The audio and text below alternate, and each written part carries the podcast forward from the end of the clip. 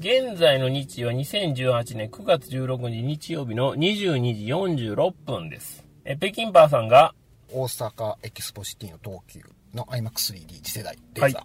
え、私、ペップも109シネマズ大阪エキスポシティさんで、ツイシネボリューム106オーダー映画、アントマンワスプ、鑑賞直後の体で、ネタバレありで収録する29回裏でございます。ここからはネタバレありで進めてまいりますので、ネタバレが気になる方は鑑賞後にお聞きいただければと思います。お願いしますということで、北京パーさんからお願いできますか？率直に言ってはい。面白かったですねやっぱうんり、うんうん。今回作品的にポイントが2つあってやっぱりそれはアントマンの、まあ、アントマンシリーズっていうかアントマンの、まあ、シリーズ単体としての面白さとうん。それが MCU とかもしくはもうマーベルコミックスですよね、はいはいはい世界のそのつながりのこの2点で面白かったうん。ですよね、はい。でまずアントマンシリーズ単体の面白さとしては、はい。まずアクション。うん。で前作はそのちっちゃくなる世界の話がメインだったんですけどはい。それが今回逆に現実世界においてそのちっちゃいものが大きくなる、うんうんうん。このギミックの対比がすごく面白かったですね。はいはいはいでまあ、これ予告編に流れちゃったのがすごいもったいないなと思うんですけどあのキティペッツアタックですよね。あーええそうですね。楽勝 KPA って言うんですけど、はい。それがやっぱり実際あれを見ずに劇場で見たらもっとおあっと思ったと思うんでですよ。すよね。うん。でもう一個やっぱあの伸縮自在の車のカーアクション。はいはいはいはい。で、。あれって多分 CG とか使って、あの、大きくするとかやって、ほんで車とかほんまに多分飛ばしてると、ぶっ飛ばしてると思うんですけども、そうそうですねその構成がすごい見事なんですけど、うん。でもそのくせあれ西海岸で撮ってるじゃないですか。はい。で、あの、チェイスのシーンの方が全くブリッと飛んだやつのが出てきたりとかうんうんうんうん。うん、そういうところの昔の映画の目配せ、これってはいルッソ兄弟とかもそうなんですけど、はいはいそういうところを見せてるところがやっぱり面白い。うんうんですよねうん。うんで、一個だけこれは、あの、私の意見じゃなくてあの、熱量と文字数っていう、あの、サンキュー達夫さんが、ポッドキャストで、そのアントマンを紹介した回があったんですけどそれが一作目のアントマンの時に、うん。アントマンがちっちゃくなった時に、うん。敵役がこう銃でバンバンバンはい。撃つシーンがあって、はい。それはビジュアル的にすごく映えるのはわかるんだけども、うん。現実問題ちっちゃいのやっつけんだ例えばハエ叩きで叩く方が確実じゃないかっていうことをおっしゃってたんですそなるほどこがやっぱ引っかかったって言ったのが、今回ちゃんと踏み潰すアクションが入ってたから、はい。ありましたね。うん、だからそういうのもちゃんと取り入れてて、やっぱ前作のとこもそうブラッシュアップがすごくよくできてたなっていうのうんうん。うん。うん。が感心しましたね。なるほどね。で、今回このピムファミリーの話じゃないですか。そうなんですね。だからそれが出てきた時に、うん。結局メインはその量子世界に閉ざされたジャネットさんを探す話がメインになってくるじゃないですか。そうでソコビア協定とか文言で出てくるんですよね。はい。そのシビル王の時の話とか出てくるんですけど、はい。実際これ監視してるのって FBI うん。じゃないですか。そうです。連邦警察で、はい。要はその州が複数にまたがっていくかもしれないから FBI が出てきてるだけで、はい。本来であれば他のヒーローとか、うん。あの NSA とかはい。国家安全保障局とかはが出てきてもおかしくないのにここ FBI を出してるっていうことで、うん。やっぱりちょっとアベンジャーズの本流と離れたうん。世界でやろうかなと、あくまで西海岸の話だよっていうところにこう持っていこうとする。うんところがあるんですね。うん。もう一個今回、一応バディもの的な形式になってるんですけど、はいあのパンフレットとか見てもらったら分かるように、やっぱりワスプがうん。ドンと大きく映ってて、はい。で、実はアントマンって、うんジャイアントマンになった時しか基本的にあんまり活躍してないじゃああ、ないですか。まあ確かにうん。そうですねで、。しかもジャイアントマンになった時何するかって大体陽動なんですよね。うんうんでうん。本筋のアクションでほとんどそのワスプに散ってるから、うんこれはやっぱそのアントマン役のポール・ラッドがこの脚本に絡んでるにもかかわらずちゃんと物語として絶対そっちの方が正しいやろっていうのが多分まあ彼の意見がそう言ってたのかわかんないですけど、うんその主演俳優が絡んでんのにその主演俳優がその脇にちゃんと支える役にもあるっていう、この脚本の構成にはもうもう拍手ですよね。ああ、んそうですね。だからこれが素晴らしかったっていうのがありますね。もう一個、そのシリーズ単体じゃなくて、その MCU とかもしくはマーベル世界とのつながりでいきますと、はい。ピモファミリーの話ともつながるんですけど、はい基本的にハンク・ピムとジャネット、はい。で初代アントマンとワスプのはい。メインの話になるじゃないでか。そうですすね。でも、先ほど言った通り西海岸の話っていうことにとどまるように、うん。作品の描き方としては本流であるアベンジャーズはい。との関わりをあんまり見せんとこうというふうにしてるのはしてるとは思うんですよ。はいはいはい。でも、初代アントマンとワスプっていうのは、コミック版のアベンジャーズの創設時代の初代のメンバーなんですね。おー、なるほど。アイアンマン、ハルク、ソー、アントマン、ワスプ。これがアベンジャーズのコミック。一作目でアベンジャーズで出てきて。うんで、なんかパンフレットによると、その、ワスプの人が、うん。その、これ私たちはアベンジャーズ名乗りましょうって言ったらしいんですけども。で、そのことを頭に入れて、この作品見ますと、うん。家族の物語というコーティングをして、はい。い、かにもその独立した物語を見せてるんですけど、うん。実は創設者のアベンジャーズのメンバーの物語でもあるから、実は本流であるアベンジャーズの物語でも語ってるっていう、マーベルの世界的には。うんうんうんっていうところの構成がすごいうまいことできとってうん、すごい感心したんですね。だからマーベル、MCU にとどまらず、マーベルコミックの世界も含めていくと、はい。実はこれはアベンジャーズの話そのものなんだっていうところ。が素晴らしいですねうんうんうん。で、そのあともう一個は MCU 的にもきっちりそのシビルウォーからインフィニティウォーに至るまでのミッシングリンクをやっぱりちゃんとうんうん描いてくれた。うんこの辺が素晴らしかったんで、んだから見てる途中ですっごい丁寧に作ってるなっていうことで、別にどのシーンがどうこうじゃなくて、はいその作り手のその丁寧な作り方にも、なんかもう胸極まってきて、なんかもう涙がポロポロポロポロ出てきたんですよ。なるほどねうん。だから、まあ、えまあ、映画作ってくれてありがとうっていう感じですよね。なるほどね。うんで、まあ、それがあと MCU 的に言うと、アントマンがね、さっきの、えっと、表の回で言いましたけど、はいフェーズ2のラストを語って、新規顧客開拓の役目を果たしたら、はい今回はフェーズ3の真っ只中。しかもインフィニティ・ウォーという超問題作から、今後の MCU シリーズのキーを握ると言われてるキャプテン・マーベルはい。とアベンジャーズ4に至るブリッジも見事に果たしたっていうところで。そこがやっぱりもう見事だったんで、いやもうこれはもう拍手しかないんちゃうんかなと思うんで、私的にはもう大満足うんっていう感じですね。うんなるほどね。はい。えーと、まあ僕の話をはい、それに加えてさせてもらうとしたら、まず、インフィニティ・ウォーがあって、まあ、アベンジャーズ4があって、これは表の回でも話したんですけど、その間に話、MCU、まあ MCU で当たり前のように言ってますけど、マーベル・シネマティック・ユニバースというマーベルの映画の中の世界観ですよね。その一連の世界の中で、えー、アントマンワスプとはい、キャプテン・マーベルがありますよと。はいで、まあこの2作がおそらく、アベンジャーズ4に向けての重要なキーになるはい。2作であるというのは、まあこれはインフィニティ・ウォーを見た方であれば、まあ誰でも想像がつくという話なんですけど、まあ普通の考え方でいけばですよ。はい凡人というか、は普通に考えたら、インフィニティ・ウォーがありました。はいで、その後で、こんなことがありました。はいはいで、アントマンという、まあ小さい世界が大きい世界に侵食されてしまいますよと。いうような話を、まあ、作るのが、まあ、一般的なというか、はいまあ、普通の発想かなと思うんですよ。はいそうじゃなくて、はい完全にインフィニティ・ウォーは、世界というか宇宙にはい開かれた、もう外向きの話はいなんですよね。アントマンは全くベクトル逆なんですよね。はい完全に内向きの話。家族の、しかも一人のお母さんを探すという話になって、それが、まあもちろんお話としても面白いし、最終的にそれはアベンジャーズの4の話にもまあ後々ね、繋がっていくというところが、もうすごいなと。はい。いうのが本当思いましたよね。真逆の本当に大きい世界にどんどんどんどん集約されていくんじゃなくて、全く逆のベクトルの話をすることによって、最終的にはアベンジャーズの話につながっていくというところの構成がやっぱ見事やし、うちに向いていくからこそ、いろんな自由が効いてるっていうところあるんですよね。マイケル・ピエニャが社長ですかあれ、はい。を務める、まあ、警備会社。という名の。という名のっていう感じなんですけど、まあね、やっぱあそこの、まあおふざけもしかりですけど、本当に自由にやれるはいフォーマットを本当に自由自在に操って物語を作りはって、まあプラスアクションは本当に北京馬さんがおっしゃられたように、まあむちゃくちゃ小さくしたり大きくしたりっていうところが、まあどんどんどんどん面白くなってるし、ちょっとほんま驚きましたよね。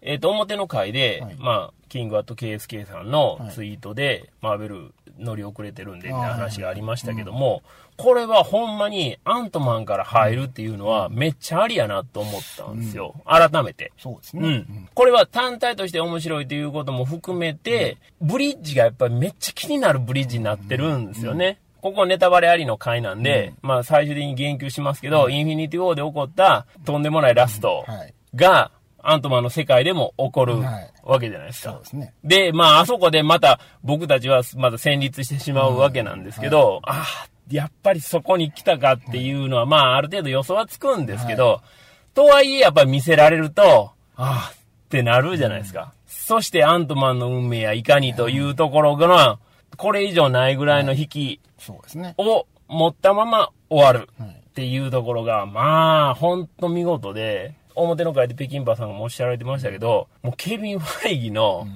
頭の中どないなってんのかなと。もちろん個人だけの話じゃないと思いますが、それをトータルでやっぱり見てるケビン・ファイギが、どれぐらいの計算でやられてて、どれぐらいの人がそれに対してこう、アプローチしてんのかなっていうのがむちゃくちゃ気になりますよね。穴がないと言ってしまってもいいぐらいかなと思うんですよ。だから、アントマンの世界観で、まあ、内向きの世界っていうのはさっきも話をしたんですけど、はい。そこも含めての FBI の若干の緩さみたいなところも、はい。あの世界観の中やと、まあ、全然 OK で、その世界観の中でちゃんと統一が取れてるんで、はい、まあ、全然許せるっていう話になるんですよね。そことのつながりが本当に見事やなと思ってて、表の会で言ってたように、不安要素はあったんですけど、まあ、そうなんですよ。どうなんかなと思ってましたけど、やっぱりトータルコーディネートがすごすぎて、そうですね。びっくりしました。ほんまに。これを劇場で見るのはもちろんなんですけど、まあ僕らは次世代 IMAX で、はい、まあ日本でね、まあ見れたっていうのは、まあ本当良かったなというのは思いますよね。あと、アントマンが、キャプテンアメリカ、キャップとの間柄を説明するときに、友達っていうか、いやまあ、まあ知人程度やねんけど、この奥ゆかしさあるじゃないですか。あの辺の部分が、まあちょっとしたお笑いの、うん、そのセリフではあるんですけど、はい、実にそのアントマンという人を、うん。まあ、表してる。もともとね、決して褒められたことをしてきた人ではないんですけれども、その根っこの、そのまっすぐなところというか、そこがやっぱすごい現れてて、ああ、いいシーンやなと思いましたね。よく、ちょっと知り合っただけで、はい、ああ、連れやねんとか、友達やねんとかって言える人もいると思うんですけど、僕はめちゃくちゃ共感しましたね。はい。ある人に、知人って言われたっていうのは、若干のショックもありつつ、でも、いや、そらそうよなっていう部分もあるじゃないですか。だから、そこはね、僕はほんま、あ、アンドワンっていう感じになりましたね。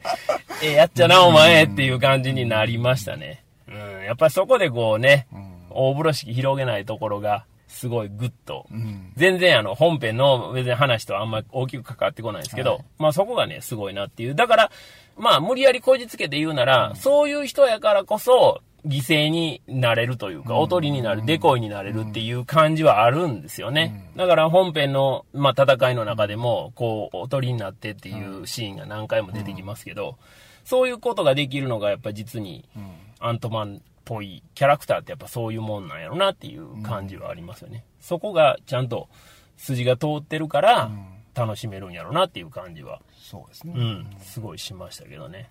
アントマンの1作目の時にワスプ役のホークの人が、はい、あのハンク・ピムに対して私もスーツ着たいたら絶対ダメだって言って、ちょっと喧嘩するじゃないですか、うん。うん、喧嘩する時に結局サナとスコットが近づいていて僕はエクスペンダブル使い捨てだって言うじゃないですか、ああいうこと言ったりとか、うん、あとシビル・ウォーで初めての空港であのキャプテンと会った時に、はい寝てたのにキャプテン、キャップを見たら、あ、キャップみたいな感じで立ち上がるじゃないですか。あの辺もだからその先、ね、ペプさんがおっしゃってたとことすごい繋がるから。そうなんですよね。結構、アベンジャーズシリーズになると、今までの作品の人よりもちょっとカリチャライズされた、うん、ちょっとエキセントリック気味の設定になるっていうのは言ったりするじゃないですか。はい、まあ、特に、あの、歌丸さんのやつを聞いてた、そういうことをおっしゃってたりするって、要するに分かりやすくしてるとこあると思うんですけど、はいまあ、シビル・ウォーはまあ厳密に言うとキャプテンアメリカ3ですけど、まあ、半分アベンジャーズみたいなものの中で描くスコットも、こっち側に帰ってきてくる時のスコットも、もう同じ地平線の同じ人なんですよね。そうなんですよね。でもめっちゃいい人やな、この人って思うんですよね。だから、うん、アントマンを本当軸にして、はい。マーベルの世界に乗り遅れた人も、うん、まあ、こっから、まあ、インフィニティウォーに行ってもいいですし、そしたらシビルウォーも気になるから、うん、シビルウォーに戻るっていうのも、全然ありやと思うんですよね。もう今更、アイアンマンの1から見ろとか、ハルクの1から見ろとか、まあ苦行でしかないじゃないですか。だから、それはちょっともう、限られた人しかできない技なんで、僕らもね、見直したりはしてないじゃないですか。見てはいますけど、アントマンは多分ほとんどの人好きになると思うんですよね。やっぱ楽しいし、むちゃくちゃ愛すべきキャラクターなんで。そうですね。だから、この世界を軸に、マーベルの世界に入っていってもらえたら、さらに面白いんちゃうかなっていう気はしますけどね。アントマンを楽しめるんやったら間違いなく他の MCU の作品も、まあ、ハルクの一作目除いてね。楽しめるはずなんで。はい楽しめるはずだから一遍お試しで見るんやったら絶対アントマン見てね絶って感じ対ですね。ですね。だから実際に MCU 全く見たことない人で、アントマンから見たっていう人がいるんですけど、やっぱり楽しんでましたよ。いやでもやっぱ一作目だね、アントニーが歌えたとこは涙しました。あね。そうですね。そうそうそうそうそう。まあ今回もね、はい。まあいろいろそのあたりのネタも、楽しいですよね。はい、出てましたけども、まあそのあたりを、はい。じゃあ、えっ、と、皆さんはどんな風にご覧になったかというところをご紹介していきたいんですけど、まずジミー・ソウルさん、はい。えーマイケル・ペニャ最高。アントマンワスプもほぼ満員でしたね劇場内みんなでゲラゲラ笑いながら映画見るの最高と。オープニングの娘さんと遊んでるあれ、ん自宅でも挑戦したいぞ。いいですね。あれはでも、だいぶ、ね手込んでましたからね、作るのはすごい大変やなっていうね。でも、あれを作れる時間が彼にはあるっていうことなんですよね。そう。手品もするしって。そうそうそうそうそう。手品ももうむちゃくちゃうまなるしっていうのが、単なるそのコメディ的なネタじゃなくて、その裏には何があんのかってなったら、やっぱ彼が一切自宅から出られないという、この2年の期間っていうのがあるので、そこがね、やっぱりスマートやなーってやっぱ思いますね、見ててね。それから、ロンペさん。はいえーアンドマンワスプ鑑賞、あとシネマシティ。エースタ極上爆音上映で。MCU 作品アントマンの2作目。監督は前作に続きペイトン・リード。いやー、楽しかった。もう序盤で娘ちゃんと遊んでるシーンだけで最高。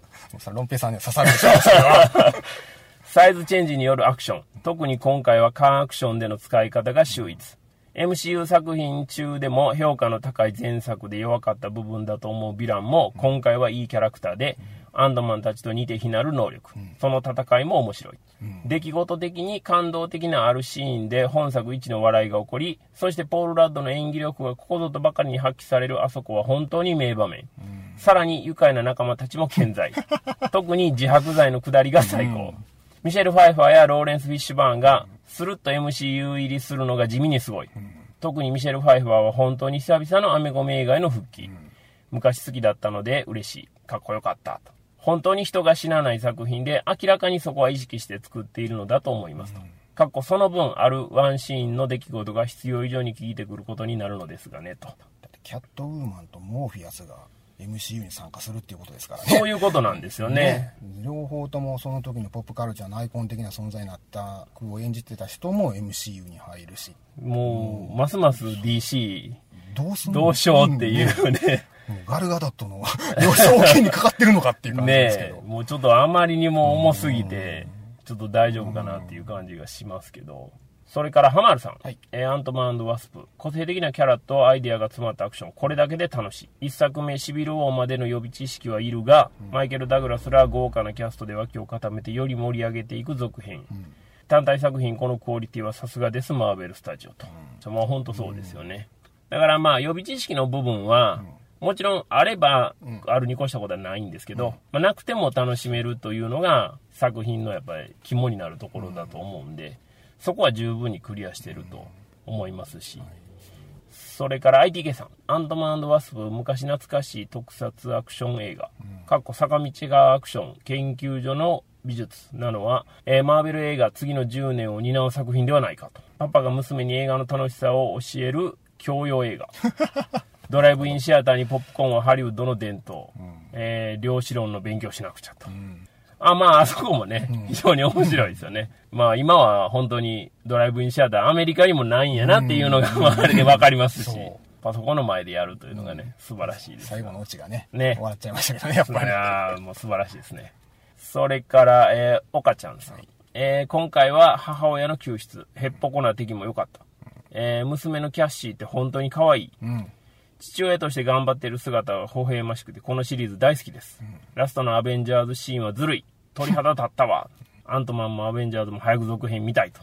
この娘役の人、可愛いですね。可愛らしいですよねあの子のためにスコットが頑張るっていうのはすごくわかりますよねわかりますよね。うんうんダイハード2あったじゃないですか。ああ、ありました。あのはい。でダイハードってもう今超バカシリーズになっちゃったんですけど、今となってはね。ワン、はい。ツーの時って、はい。おもし面白かったの、うん、なんで面白かったかっていうとその前ってシュワルツネッガーとかスタローンが活躍してた時に、うん、ブルース・ウィルスっていうほんまの冴えない中年のおっちゃんが頑張って戦うって話で,、で1作目は巻き込まれたからしょうがないんだけども、はい、じゃあ2作目の時にどうやって戦うんだってモチベーションなんなんだってなってきた時に、やっぱりそこに夫婦愛っていうのをこうやってきて、はい、そこでやったじゃないですか、はい、それと似たような構成、このアントマンで、ね、でも、この子役の子がほんまに可愛らしいし1作目からお父さんのことが大好きっていうのが分かってるのがあるから、ね、どんだけ彼が彼女のことを思って無理しても、一作目の時に両世界から戻ってくるのも、あの子の声を聞いて戻ってきたわけですから、そうですね。やっぱりそこにね、なってくるところもすごい説得力があって、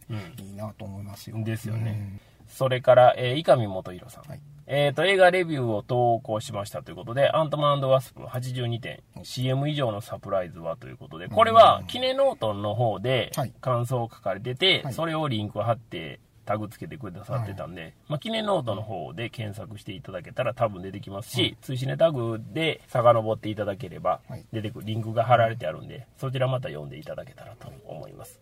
それから、丸井さん、えー、アントマン見てないけど、アントマンワスプ鑑賞。はい、ん？なんか今までのマーベル映画と違う、弱者前提と。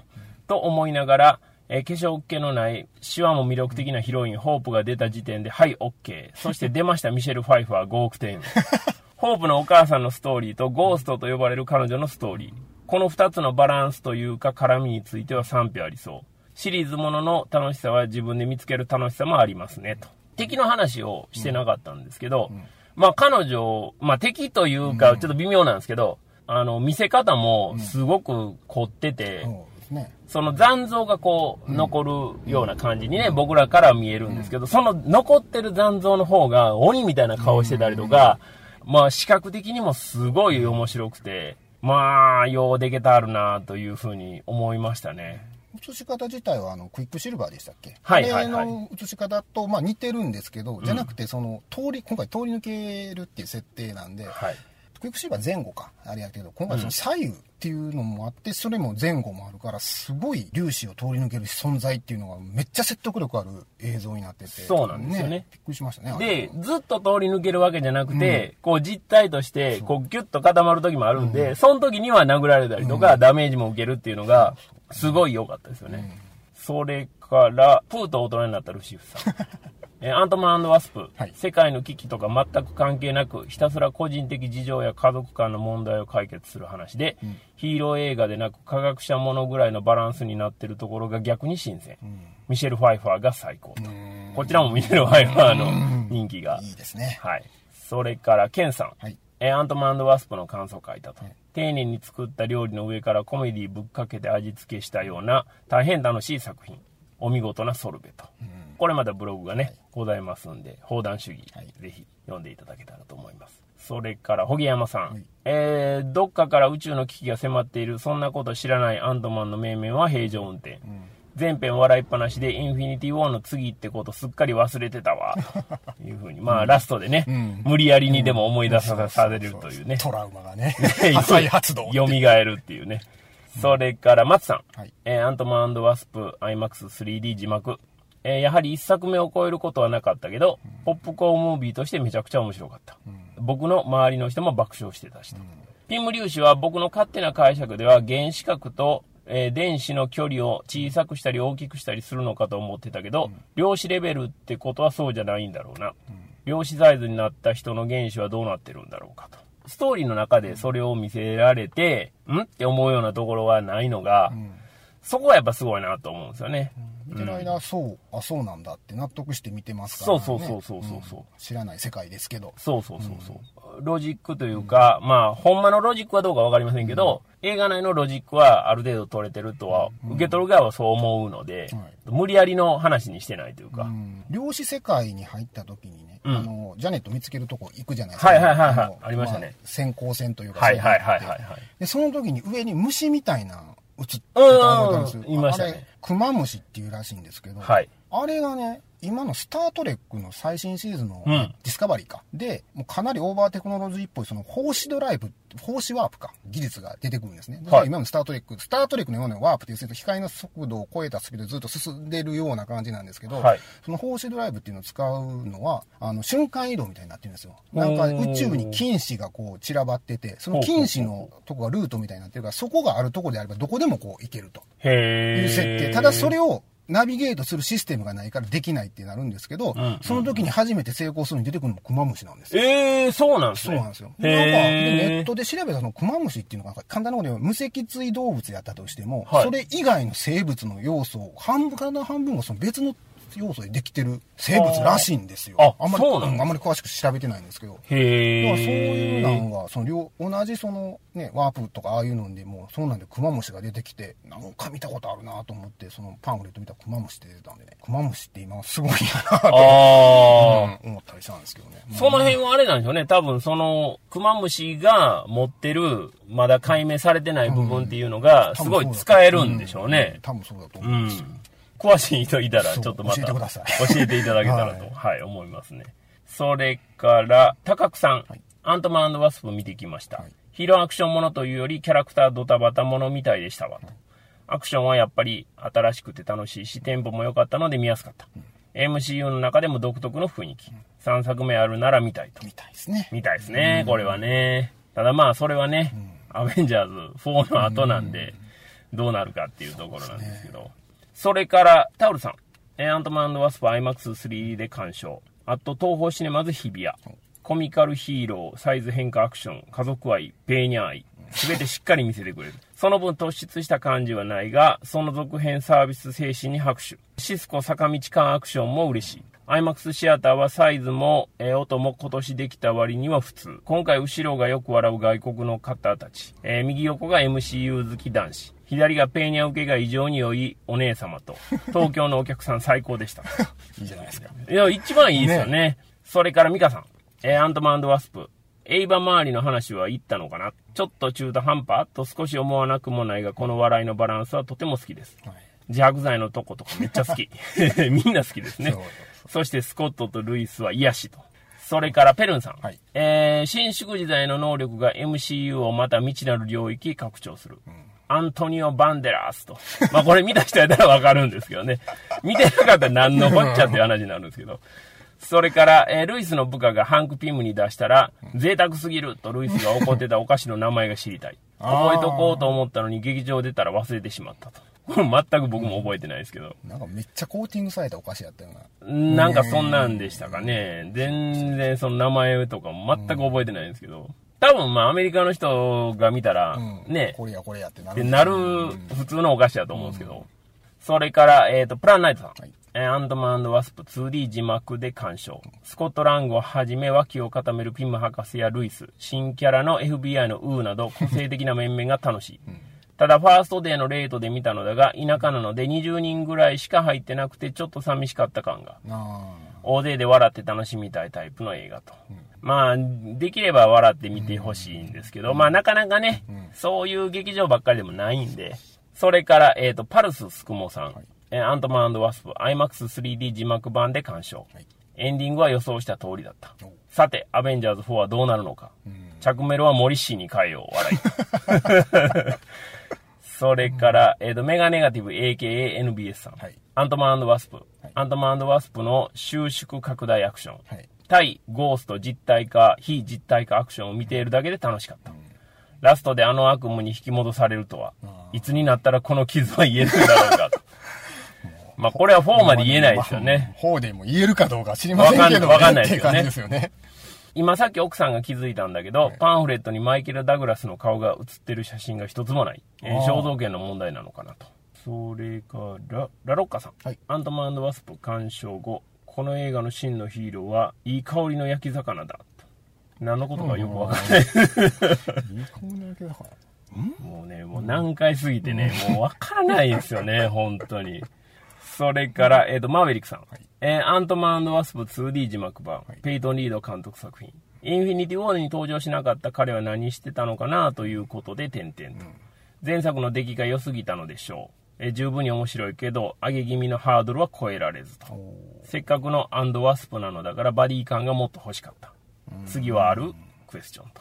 期待ほどではなかったよということだったんですけど。まあ、バディ感はね、まあ、ちょっと難しい。バディというかな、パートナーというかというところがね、まあ、本編でも話ありましたが、そこまで至るまでの話みたいなところもありますからね。そうなんですよね。絆を確かめ合う話でもあったんでね。だから次はもっとっていう感じになるとは思うんですけどね。だからそこを、まあ、一足飛びにいきなりバディになりましたよじゃなくて、そのバディになるまでの間を描いてるっていうとこも、誠実やし、緻密やなっていう感じしますけどね。そこはまあ、あの、好みというか、見方が分かれるとこなんでしょうね。もちろんもちろん、そうですね。その単体で見たら確かにそこはね、あ不足って言われたらまあ確かに不足なのかもしれませんっていう感じはあるんですよね。それから乙さん。これはアントマンの方ですね。アントマン鑑賞。すいません、ちょっと舐めてました。なんでこんなに面白いのに見てこなかったんだろう。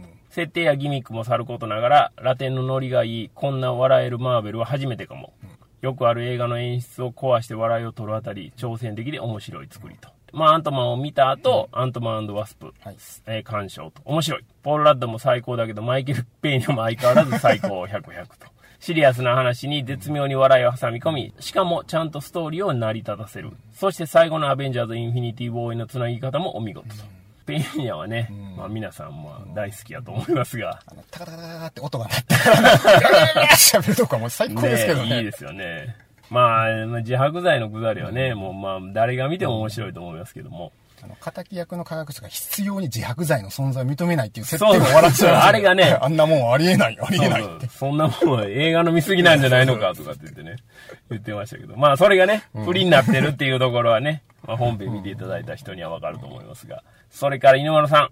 えー、アントマンワスプ。はい、前作の縮小ネタは、アリサイズから見た世界の疑似体験や、縮小時のシリアスな状況を俯瞰で見たギャップが中心だった。はい、今回はカンアクション、調整に失敗して中途半端なサイズになる、うん、巨大化の見せ方など、前作とは違う工夫が随所にあって楽しかった。うんえ翻訳されているコミック、アントマンセカンドチャンスマンのタイトル通り、うん、アントマンシリーズはセカンドチャンスの話なんだよね。うん、今作のヴィランの顛末もピム博士もそう。MCU のヒーローで一番ダメな人であるスコット・ラングが主人公な理由がそこにあるし、だから好きなんだよなと。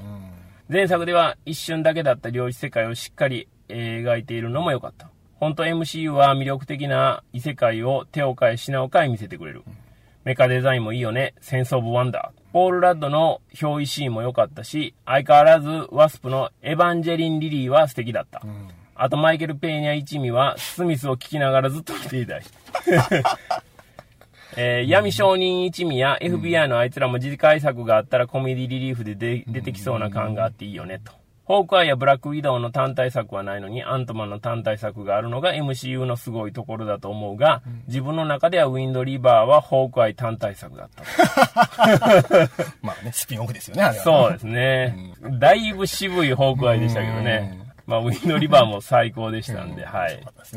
ぜひという感じで。それから、えー、ララルーさん、はい、アントマンワスプ、はい、いやアベンジャーズ・インフィニティ・ウォーを見た後に待ち焦がれていたよと。うん、そして本作を見た後にどれほどアベンジャーズ・インフィニティ・ウォーをもう一度見たくなったことかと。うん、くしくも鑑賞日がアベンジャーズ・インフィニティ・ウォーのレンタル開始日だったので、帰宅直後に iTunes でレンタルしたよと。うん、まあ見たくなりますよね、やっぱりね。それから、おしょうさん。はい、アントマンワスプ鑑賞。敵も味方も不幸にならず、本編ではデッドブールと違い、ギャグも子供にも見せられるマーベル作品の中でも明るい雰囲気の得意な作品。うん、安心して見られた、はい、ホームアローンやミクロキッズを見ている気分だった。うん、シリアスなアベンジャーズにどう絡むのか楽しみと。うん、まあまあ、シビル王でもね、若干のその絡みはあったんですけど、まあ、もっと今度はね、絡むと思うんで。でね、ツイートはまあそんなとこなんですけど、はい、出ました。フォームからいただいたしゅんさん。はいえアントマンワスプ東宝シネマズ新宿にて鑑賞。はい今作はアベンジャーズ・インフィニティ・ウォーと2019年公開予定のアベンジャーズ4の間の話ということですごく期待していきました。はい、マーベルの毎度のギャグは要所要所笑えてすごく面白かったです。うん、マーベルファンとしては、ワスプの単独作品を見たいと思いました。以上、はい、いただいたツイートおよびフォームからはそんなところでございました。ありがとうございました。はい、たくさんいただきましてありがとうございます。まあね、いろんなご意見がありまして、うん、まあ、総じてやっぱり皆さん満足されてたのではないでしょうかという感じですけどね。うん、それでは、えっ、ー、と、次回のお題を、えっ、ー、と、北京パーさん発表お願いいたします。次回は、なんと資料館のシスターですよ。はい。はい。えっ、ー、と、資料館のシスターですね。はい、えー、こちらは2018年9月21日の金曜日、全国公開でございますので、追試ねも同日スタートとさせていただきますということで。まあ、資料館はね、うん、えっ、ー、と、資料館の名前としては、えー、資料館と資料館エンフィールド事件。はい、それから、えっ、と、アナベルのスピンオフが日本、うんですね。ですね。はい。はい、えっ、ー、と、英題で言うとコンジャリングですかね。コンジャリングももうユニバースになってるみたいで。あ、そうなんですか？コンジャリングユニバースってなんかなってましたよ。まあでもあのユニバースは、まあまあ、まあ面白いんで、ぜひとも見ていただきあとね、今回まあお題に選んだからというわけでもないんですけど、資料館のシスターは、はい、IMAX の上映もありますし、はい、4DX もあるということなんで、これヒットすると、映画の公開の潮流が変わるかなと。ホラーってやっぱお客さん入るじゃないですか。はい、で、そこを、まあ、4DX と絡めたり、IMAX 大きいね、うん、しあの劇場でかけること、絡めたりすることで、よりお客さんが入るんであれば、面白い試みかなと思いますんで。だから皆さんにも、まあ、この配信ある頃にはもう、あの、終わってるかもしれませんけども、まあまあ、ツイッターの方でね、ね、あの、あの確認をしていただいて、はい、まあ、4DX で見た見たよとか、うん、IMAX で見たよとか、まあ、その辺も含めてね、ね。またちょっとツイートいただけたらなと。うん追試ねポッドキャストでは皆さんのつぶやきを募集しております。ハッシュタグ TWCN をつけてツイッターでつぶやいていただければ OK です。鍵付きのアカウントの方や長文での感想、追試ねポッドキャストへのリクエスト等々は追試ねオンザラインのご意見ご感想ご要望フォームからお寄せください。twcn.pw のメニューの一番上からお入りいただけます。小田映画のネタバレなしの感想はもちろん、小田映画以外のネタバレなしの感想も随時募集しております。同じくハッシュタグ TWCN をつけてつぶやいていただくか、ご意見ご感想ご要望フォームからお願いいたします。はい、皆様のご参加お待ちしております。お待ちしております。追試ねでは、えー、Twitter、Facebook ページ、Instagram、YouTube、LINE、トゥギャッターの各種 SNS アカウントで専属広報が独自に情報発信を行っております。フォローやいいねが広報の励みになりますので、皆様からのフォローやいいねを心よりお待ちしております。お願いします。追試ねポッドキャスト29回裏はこの辺でお開きにしたいと思います。お相手は私、追試ね主催ペップと、北京パーでした。次回、追試ねポッドキャスト資料館のシスター、30回、いよいよ30回になりました。表裏もどうぞよろしくお願いいたします。お願いします。